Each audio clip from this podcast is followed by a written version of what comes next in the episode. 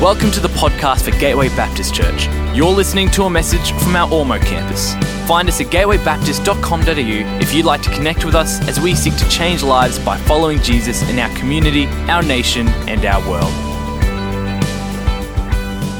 This morning we're looking at the presence of God, and we're going to continue that theme of practicing the presence of God at home that we've sort of been doing as we've been praying through the marketplace prayers. I want to go to Jeremiah if I can. If your Bible is in your hand, go to Jeremiah 9 and verse 23. But I'm going to read from the Amplified. Who remembers the Amplified Bible? Can I just see those of vintage in the room here? Yeah, the Amplified. That was the Bible we had when you didn't have anything else but the King Jimmy, and then you had the Amplified. That was all we kind of had. Uh, this is the one you read. But I love what it says, Jeremiah 9 and verse 23. Thus saith the Lord, let not the wise and skillful person glory and boast in his wisdom and skill. Let not the mighty and powerful person glory and boast in his strength and power. Let not the person who is rich in physical gratification and earthly wealth glory and boast in his temporal satisfactions and earthly riches.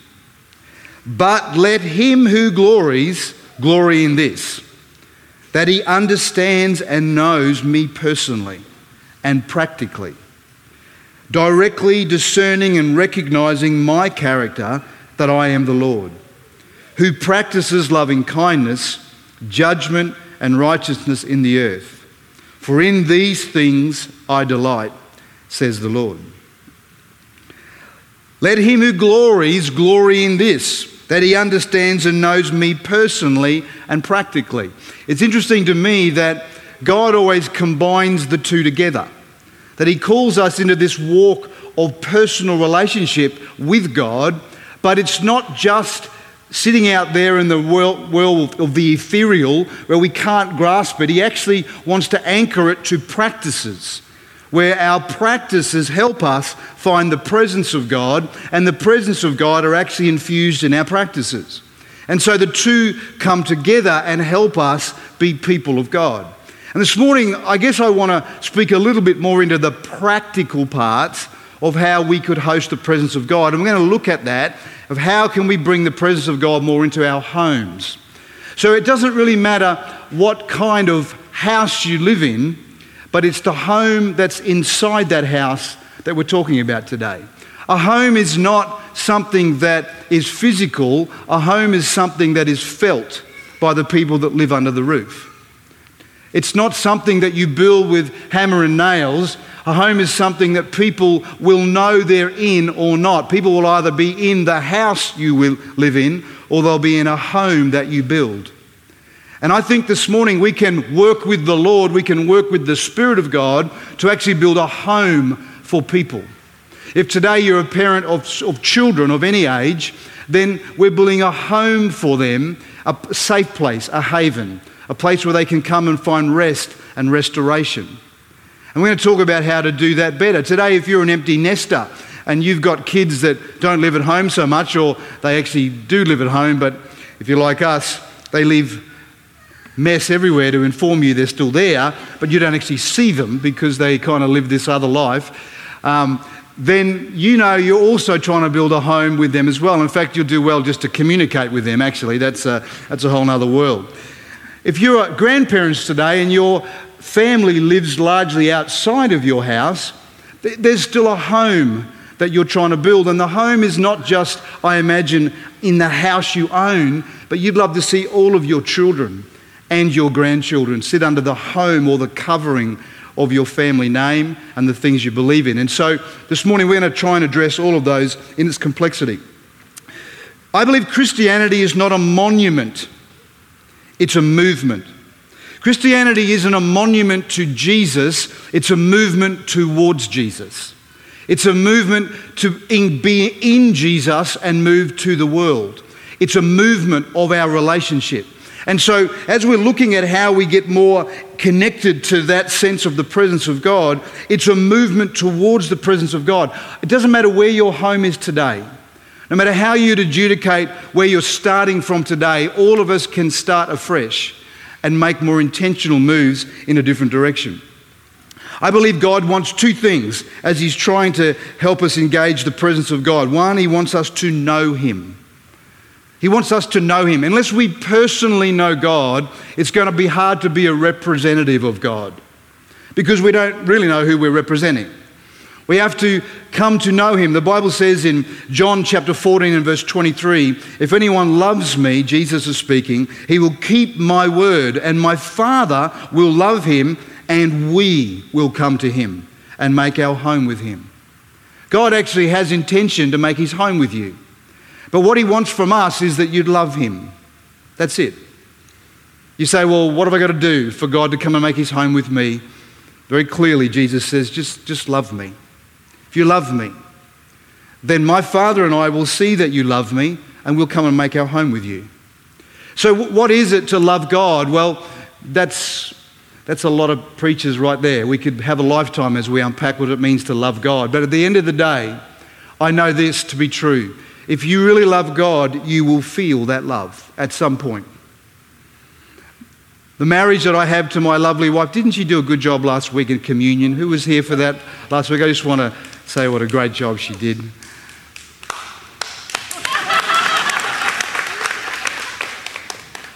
That was very spontaneous applause from the people here. Um, our marriage, we have a marriage certificate at home in the filing cabinet. If someone said to me, Are you married? I'm going to say yes. They're going to say, Can you prove it? I can say, Yes, I can. I'll go home to the filing cabinet and I'll pull out the piece of paper. But if that's the extent of my relationship, then I don't have much of a relationship. If the best I've got is I can point to a piece of paper, then what kind of relationship do I have? The relationship I have with Rochelle and her with I is not built on a piece of paper. It's, it, yes, it, it's evidenced by a piece of paper. Our relationship with God is evidenced by words that have been written.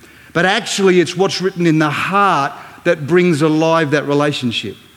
And that's why God says, Love me. He doesn't say, I want you to learn about me. I want you to know everything you can about me. I want you to study me.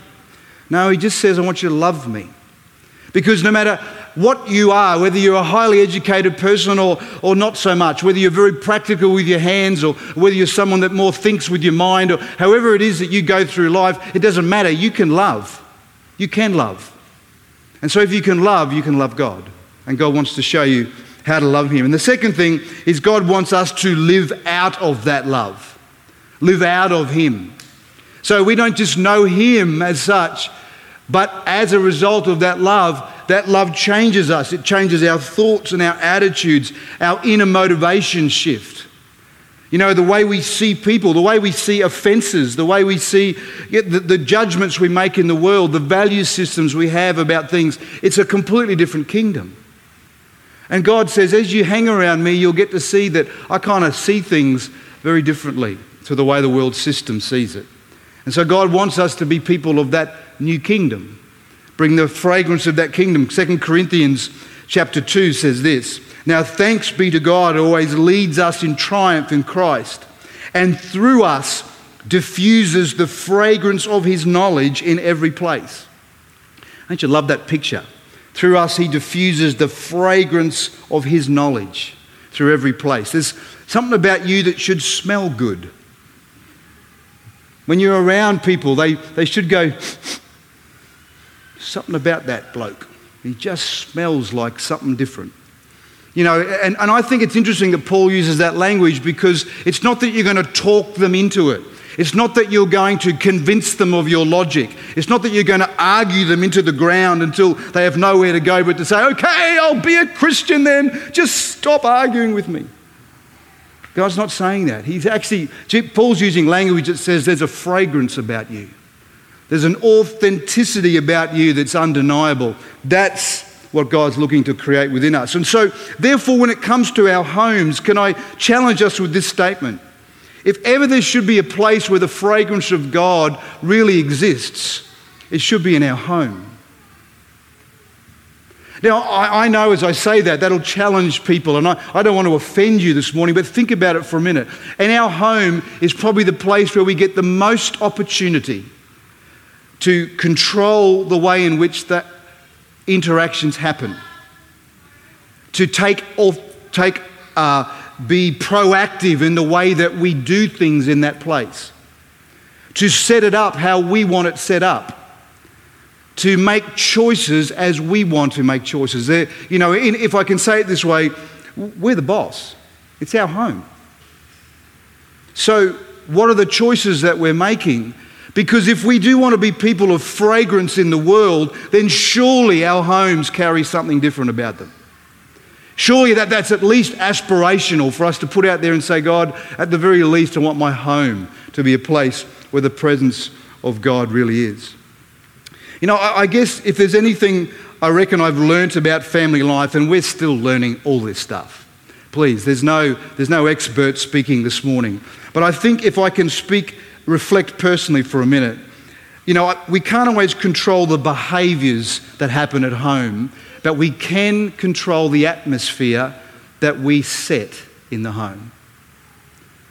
We can't always control what people do, what people say, but we can control the atmosphere that pervades in the home. And this morning I want to speak a little bit about how do you control the atmosphere? How do you inform the atmosphere with the fragrance of Christ? Because if we can do that a little bit more, then we're going to create an environment where things are going to change where things are going to turn. and I know as I speak to that, there'll be ladies here who'll be saying, I wish my husband was a bit more responsive to the Lord. And, and men who are saying, I wish I had something a bit different from my children. And, and I know we'll have a list of things. Well, well, we've got to start somewhere. We've got to start with something and be intentional about how in which we can bring that change. And my suggestion today is work on the atmosphere of your home. Work on the atmosphere. It's not a fight with people it's a fight in the spirit. It's a fight by faith into the realm that you can't see, but into the atmosphere of the way your home feels. We all know what atmosphere is. If you ever, uh, we were down the Gold Coast, we Friday off, we're meant to take a Friday off as a, Rochelle and I as pastors, we don't always do it. But last week we did. We went on Friday, we went down to the Robina Town Centre just for a, a day trip. We were down there just kind of walking around in there and and, and we're trying to have breakfast um, because we'd been there, we got there really early. And, uh, and we were walking around to find a restaurant to have breakfast in. And I know you would have done this too. You're walking through and you, you just stop in a place and look and you go, nah. And you go to some other place and you, you look at the menu, then you look at the way it's all seated and the plants and the aspect and you go, no. And you go to this next place and you, what, what are you doing? There's something about the atmosphere of the place that you're trying to, I'm going to spend some money and I'm going to do this, and we don't do it that often. So if I'm going to do it, I, I want to find a place that feels good, yeah? And so we did. We picked this. Was, there's two places that were right next to each other. We looked at this one place and went, yeah. This other place kind of had this nice overlooking as people were walking in and just felt good. And we said, oh, how about this one? And then, then the lady says, well, which table? So then it's like, hmm, which table? Where's the best place to be? Is it here? I've sort of got this saying that you know, back to the wall, guns on the table is kind of my, that's strange, I know, but I like to sit where I can see everything, you know, kind of. So I'm at the back, I'm looking at where I can I say, oh, this, this one feels good. What do you think, love? You go, oh, yeah, it's a good table. Let's sit here. Now, that all sounds a bit silly, probably, but you will do it. It's atmosphere. It feels like the right place to be, huh? So we know atmosphere. Have you ever walked into a room after someone has been fighting? And they stopped. You didn't hear a thing, but you walked in the room, there's been an argument going on, you walk in, you go, okay, hang on. What just happened in here? You know what I'm talking about. Atmosphere. You can feel it. You give off an atmosphere whether you know it or not. You're giving off an atmosphere. People look at you and decide how they feel about being in your atmosphere. I was uh, a couple of years ago, my favourite football team, and when I say football, I'm talking about the real football here this morning. Uh, Liverpool, English Premier League team I've been following since 1977, was playing in Australia a couple of years ago at Suncorp, and we were there with 58,000 people as we we're all singing, You'll never walk alone.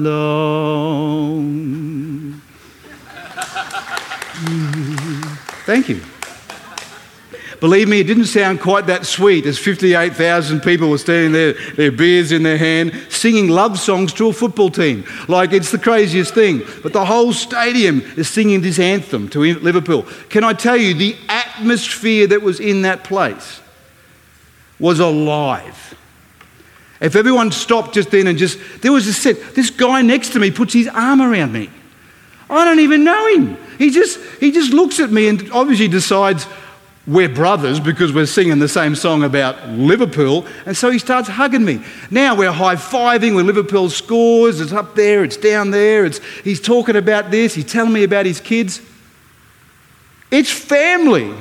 It's five minutes worth of family. Here we are. Atmosphere. See, you know it's true. There's atmosphere everywhere. How do you set up your atmosphere at home intentionally. I just want to give you a couple of strategies. It's going to be a bit practical as we work through this this morning. Number one, what are the words that you allow to be said in your home? What are the words that you allow to be said? Firstly, what are the words that you allow yourself to say? I was, uh, when my eldest Isabel, she's almost 20 now, but when she was about three, I was vacuuming. And I was doing one of those guy Saturday morning chore things when your wife says, um, I've be careful because she's actually here. But um, when she says, okay, we're going to spend three hours together this morning, we're just going to get this whole house done, and I need everyone to lean in. When I say everyone, our kids are three, one, and babies. So when we're talking everyone, it was just this one. Um, we're all going to lean in and we're going to get this house done. I said, Aye, aye, Captain. So away we went, and I've got the vacuum cleaner, but I am not happy. I'm thinking, I have been such a big week, and I'm and I'm vacuuming that stuff, and the pet hair won't come off the ground, and I'm trying my best to get it. I've got to bend down and pick it up and roll it in a ball, then throw it down, and then. Anybody ever done that to get the pet hair off the ground? Then I want to kill the dog because I think this is a waste of time. And I've got this dark and stormy building. You know, it's just like here. And then I get this tap on my hip. And I spin around and I've got, it just must have been that moment. And I go, What? Like that. And here's Isabel standing in her princess costume with her little thing on her head and her little wand. And her little lips started to quiver. And she looked up at me with big, big eyes full of tears and she said, Daddy, I just want to know if I look pretty in this. And I went, Oh my God, what have I done? I've just ruined my child's life for the rest of her life. The atmosphere that I allowed to build around me was like thunderstorm at 4:30 in a Queensland afternoon, you know? And here's this girl.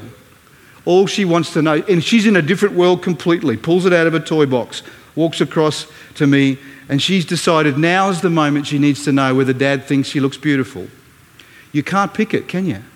As a father, if you asked me to rewind the whole thing and I had have watched her do it, I would have stood alongside her the whole way and said, Honey, you're gorgeous. You're so beautiful. You're going to grow up to be such a love. I just love you so much. That would have been what I wanted to say. But in the moment of my atmosphere, I go, What?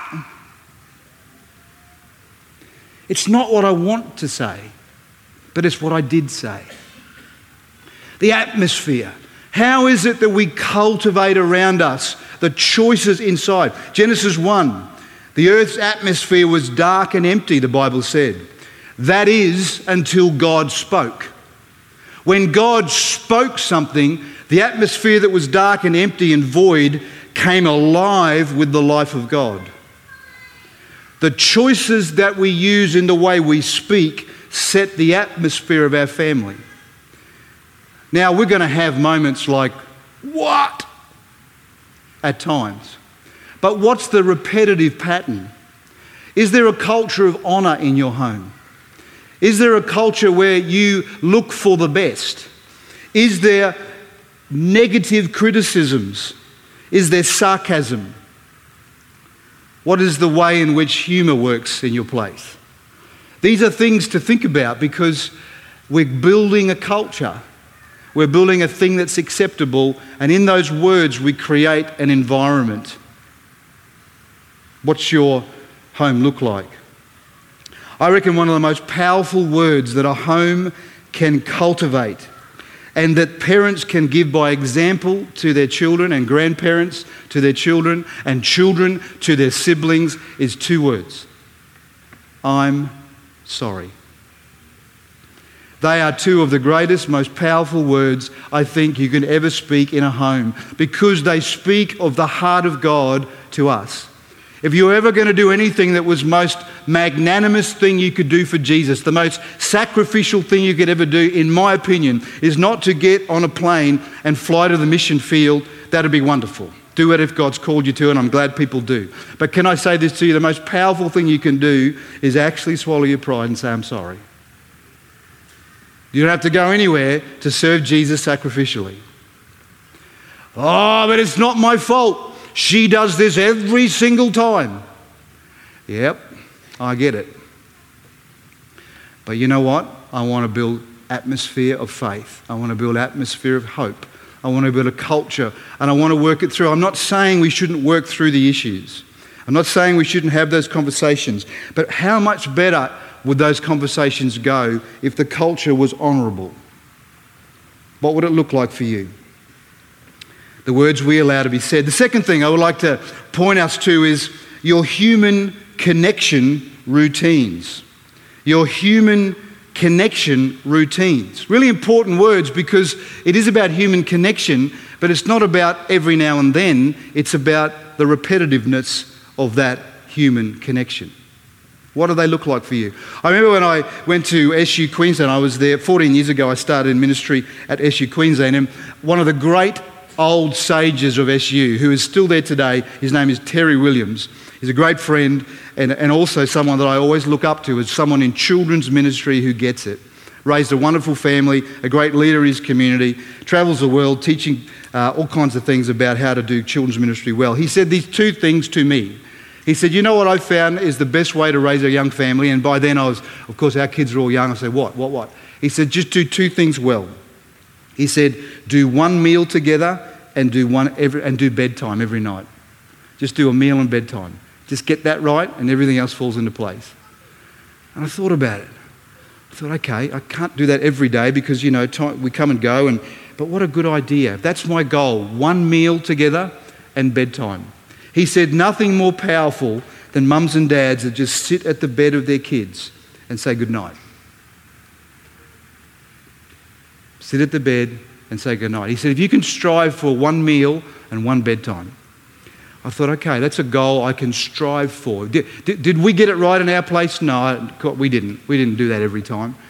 But I always thought about it. I, I, guess in my heart, I always thought. It was always that thing that when you're on the couch at night time and you've had it and they're going to bed, it was that thing I'd have Terry Williams, blessed Terry Williams, in my head saying, Get up and go to the bedside. I just you know, that, that word. If it helps someone today, can I encourage you? But what about birthdays? I know that Rochelle talked last week in her speaking about communion, about our tradition with birthdays. I love that tradition. We've been doing it now for, I don't know, well, really since the kids was, could speak. We go around the table and say one thing about the other person that you most love.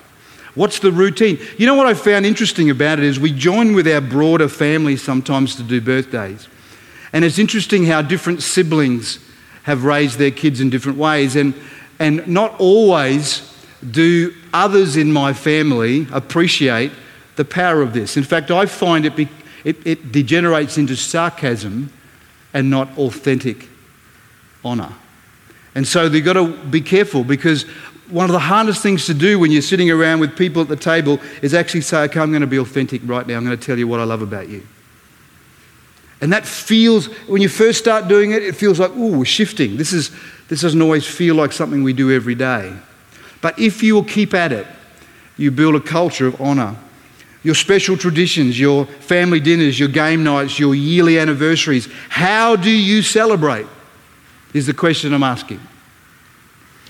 Think about how to do that and how you can invite the presence of God into that. Number three, I got a bit of a whipping post in this, and I'm going to try and be just as down the middle as I can. Otherwise, I'm going to become like my kids say, You're preaching at us again, Dad. But this one's called media disruption. Media disruption. If there was one weed I wish I had the power to dig out of our society, is this media disruption. There's this thing, and you'll see it up on the screen. I think we've got it. It talks about, psychologists have looked at these two phenomena. One is called constant partial attention. Constant partial attention. It feels like both adults and kids today, we're living in this world of constant partial attention. We have this ability to focus that deep constantly. So we never really switch off, but we never really go that deep. Because we're skimming the surfaces of everybody's story and we're constantly engaged with how those stories are updating. So there's no downtime, but there's also no deep time. So constant partial attention says, I'm here, but I'm not really here. How many times have you been at a restaurant and you've looked around at couples that are sitting together and they're both on their phones? You know, now I get there's times for that because you're there together and you're trying to update. But if it's all the time, how do you keep the constant partial attention? So I'm present in my body, but I'm really not present emotionally. Uh, if we could dig it out, if there was a way of holding it back, Maybe at your families it's got something to do with dinner tables. It can't be at the dinner table. Maybe there's blackout times where it can't be used. Maybe there's times where you actually just call a halt to it. Recently, uh, as part of the three week fast that we had, one of my fasts was to fast all television, all media, anything that had anything other than the Word of God or a commentary on the Word of God was the only thing I would actually uh, eat from or, or, or when I had downtime. It was a lot harder than I thought. It was a lot harder. I thought that was going to be simple. Can I tell you, it was difficult. By the third or fourth day in, I started to realize how much I retreated into this world. Or how much I retreated into Netflix, where I actually just clicked it on and I'd watch a movie. Or get a TV series and watch one or two or three or four at a time. And how much time was actually going to it. I wouldn't have said much, except when it came to the fast. In fact, at the end of the fast, my boy, who's 18, said this while we are having dinner one night. He said, You know what, Dad? I've loved how we've had more time to talk in these last three weeks. And it cut me in the heart because I thought, Gosh, I thought we talked pretty well now. It doesn't always go like you think, huh? And it's interesting how we've made some decisions since that. I don't know what you need to do in your place. The other thing that psychologists look at is called absent presence absent presence. It's kind of a companion with constant partial attention, but you can be present but absent. You know, what does it mean to be absent presence? How do we bring ourselves back into presence with each other so that God can be present with each one of us? Number four, music. Music. Music sets an atmosphere. Music sets an atmosphere. Whatever music you play, there's an atmosphere that comes with that. But how often do you use it intentionally? In your house in the morning, what's the noises that fill the atmosphere? What would music look like if you started to use it more intentionally? What would happen? I know as our kids were little, we would often play music most mornings, like worship music that we just have on in the house. And, you know, at times you know, I, you'd think there was no real fruit from it, except at times we'd be getting in the car and you'd hear them sing it as they're getting in. Just, they'd be just singing some of the lyrics. And so after a while, you began to see, you know what, this is going in. The tunes, the music is, is going, is becoming a part of the inner life. Because, look, our worship music is not just about the music, they're prayers. The words in our music are prayers to God. They're, they're, words that frame up the way we can speak to God, the way we can hear from God. And so the music carries the prayer for us. If people fall in love with the tune, they might also fall in love with the prayer. So, my encouragement is what, what does your music look like in your house? Be proactive in your choice of music. I'm not here today to throw rocks at any style, really. There are certain styles that we don't like in our home, we'll never play. Um, country and western would be one of those. I would probably like to suggest. I'm only kidding. I'm only kidding. But there's certain styles we wouldn't play. And there are certain styles that for me agitate my spirit. And let me just leave it at that. If, you're, if you know what I'm talking about, then don't let those styles be played. or do the best you can to see other styles played in your home.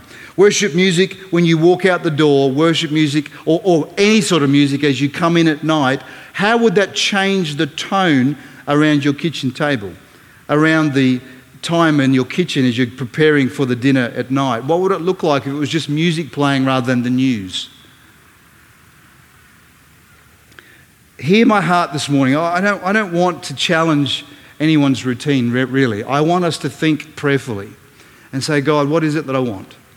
How is it that I want to host the presence of God? And what would it look like for me to shift? If I keep doing what I've been doing, I will keep getting what I've been getting. And if that's what you're doing, great.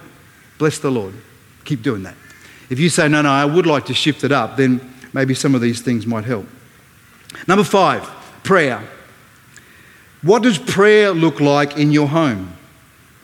Is it normal to pray? Is prayer normal? Is it, does it feel okay to say, hey, well, let's just, just pray about that for a minute? Let's just pray and ask God what, what we should do. Or let's pray for that. If something happens at school or university with your kids, or, or, or, your kids are older, you hear something in the family, you're sitting around the table having a cup of tea together one, one Saturday afternoon, is it normal for you to go, gee, that's awful, I've heard about that, that, those people. Let's just stop and pray for them for a minute before we forget. You know, have you ever said, Look, I'll be praying for you this week, and then never done it? What if you just prayed straight away? You know, we, we used to, with our kids in the car going to school, we would pray every morning going to school. Just pray in the car. Just pray. We're going to pray for the day.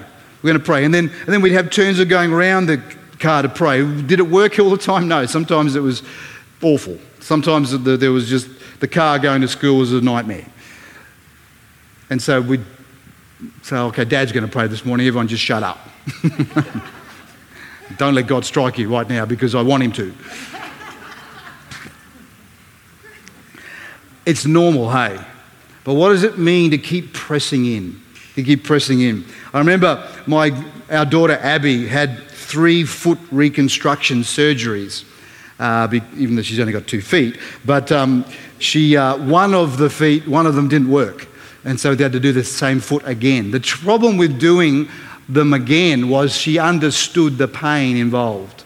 The first one, you go in a little bit naive. You know, it's like, well, we're These were foot surgeries where they had to saw through three bones in her foot and reattach them with hardware, and then, of course, sew it all up. They had to reattach ligaments and tendons in the foot, and uh, it was quite a complicated operation and very painful because it was bone pain as well as soft tissue pain. So, the, the use of um, painkiller afterwards was really important to get her through it. But in the first operation, we found out she was allergic to everything in the codeine family. So we didn't know that. As we tried all kinds of different things, she was literally shaking, going into tremors, all kinds of things. Her heart palpitations were all over the place. And one night, I remember it was one o'clock in the morning. She said, as I was holding her, she was shaking. She couldn't stop shaking as we were waiting for this drug to get out of her system. Rochelle's on the phone speaking to the um, anaesthetist, talking to the anaesthetist on the phone at one in the morning, saying, "What are we going to do?" Um, and she, hold, and she says to me, this little voice, she says, Dad, would it just be easier if I died right now? I said, honey, no, that actually wouldn't be easier. That's not something we're going to even think about and talk about. And then she said this to me. She said, Dad, how about we just pray? And so I'm holding her. She can't see my tears as they're rolling down my cheeks as I'm holding her and she's shaking. And I'm just saying, Jesus. But in my heart later, as I thought about it, I thought, isn't it cool that she wanted to pray? I just love that her heart wanted to pray. Now, I get when we get desperate enough, we all want to pray, but she wanted to pray. And so we prayed, and we rocked, and we prayed, and we rocked until we got through the night together. You know, what is the culture of prayer in your home? Is it normal to pray about school events, life events, other people's problems and issues that you hear? Or does it just degenerate to sarcasm and criticism? You know, what is the culture? Do we care passionately about people's suffering and so we want to show our families how to respond to that? What is it that we do? But remember, it's our home. We get to speak into the atmosphere. We get to say, Devil, back off. Leave my family. You get to walk the boundaries of your house, on your property, with your anointing oil if you want to, and anoint the boundary and say, God, I claim this place for you. God, I pray over these bedrooms today. God, I claim them for you. Sweet sleep for my kids. When my grandkids visit, Father, I pray for sweet sleep over them. God, dreams and visions from you. God, let their calling and destiny form in their heart while they sleep. What is the words that you pray into the spiritual atmosphere of your home? Six, family celebrations of religious calendar events. I couldn't work out a nicer way of putting those words together. I guess what I'm saying is this we do Easter and Christmas and New Year and all that stuff, and you come to church and we celebrate them here, but what do you do? On Christmas morning, what do you do? Do you open the Bible? Do you say, hey, wait, wait, wait, before we do the presents, we're going to read from the Word. We're going to actually see what God did all those years ago and why today we're giving gifts to each other. I know you're going to hear that at church. I know you're going to hear that at Sunday school. I know all that. But we're going to do it here because we care about this story. We're going to read it together. Who'd like to read? Anyone like to be the first to read? What does that look like? What does Easter look like in your home? How do you prepare for Easter? You say, well, we're busy for that. Yeah, I know, I get it. We are. We are busy. But I wonder, could we change something for half an hour to change our practice? Family celebrations of the religious calendar, I, I don't think is a waste of time. I think it helps reinforce. Number seven, go to church regularly, but talk about it and I've got and positively in the brackets if we can. other words, it's okay to have roast pastor on a Sunday. That's okay. Um, sometimes we really deserve it, and I'm sure you'll have a whole bunch of roast today you can you can tuck into. But I'm kind of speaking to the choir here because you're here. so those that aren't, it's probably the ones I want to grab hold of. But can I tell you, the routine of coming to church is so important to establish the value of the church of Jesus Christ as he, they worship God, establishing the value of it, appreciating the value of it. Be curious and ask questions and talk about the questions with your kids. Oh, I heard this thing the preacher said today. Kids, what do you think about this? I found with my kids now, they're older, that this is a great debate. Well, come, Dad, they'll say, How was church today? I say, Great. Now, uh, you can let it stop there. How was church today, Daddy? It was great. Oh, good. What's for lunch? Or, what was church today? Yeah, it was great. You know what? I, this happened today, and I don't. What do you think about this? I felt like God said this to me, and this is I prayed for a person. This is what happened. What do you think? Oh, um, well, I don't know. To what's, and the conversation begins. How do you create curiosity around the things that happen. If you have something you've heard or read, do you ever say to the, your kids, I don't know what I think about this, guys? Uh, what do you think about this? Did you talk about this in children's church or Sunday school today? Did you? What, what did your teacher say? What did you think about it?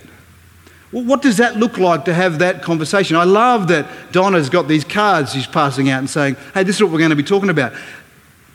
I think the children's team are trying to give us the tools to say, hey, here's a way you can have a conversation. Please pick up on it. It's a wonderful way of actually creating that culture. Go to church regularly, but talk about it positively if you possibly can. I mean, the last thing we want our kids to grow up in is a family that knew how to criticize the things the church was doing wrong. Because then we'll wonder when they're 18, 19, 20, well, why come? They just did a whole bunch of things wrong all the time. What does it look like to put a value in there? On your way out the door, this last point I want to leave you with, and then I think our kids' team is going to come in. We're going to pray together as a church family. But uh, I've just put this thing together called Writing Our Family Creed. I just want to kind of leave this with you as, a, as something you might want to do. They're all available at the information desk on your way out the door. You better grab your own copy. It's called Writing Your Family Creed. It's, it's got plenty of information on it. It's designed to help you think through, if you'd like to, what does it mean to, to sit down together and ask the questions and create the conversations that say, who are we as a family and what do we want to be? Create your family creed. Grandparents, what does it mean for you to have a family creed over your family? How would that conversation begin? What does it look like for this home to have its own set of mission and values for the things we want to aspire to and live to. There's plenty you can buy from shops and hang them on your toilet doors and put them everywhere that talk about the home is this and the home is that. That's great. But what about a personal one? One that you would write for yourself. And so, what this, this piece of paper's got is just some questions you can ask. And as you ask the questions of each other, you probably start to come up with the answers. If you've got young kids, what would you do? If you're married, and you don't have kids, what would you do? If you've got grandchildren and grown children, what would you do? So it's actually got a few examples in there of, depending on the stage of life, what might be best for you. So see if that's helpful to you, and uh, I, I commend it to you as a way forward. This morning, I just love us to be able to pray together with all of our kids' team and with our kids. They're, they're going to go and retrieve the, the kids now. I thought it might be good for us to pray as families. Now, I just really want to acknowledge today that we're talking about the presence of God in our home. So today you might be a single here, and, but that's your home.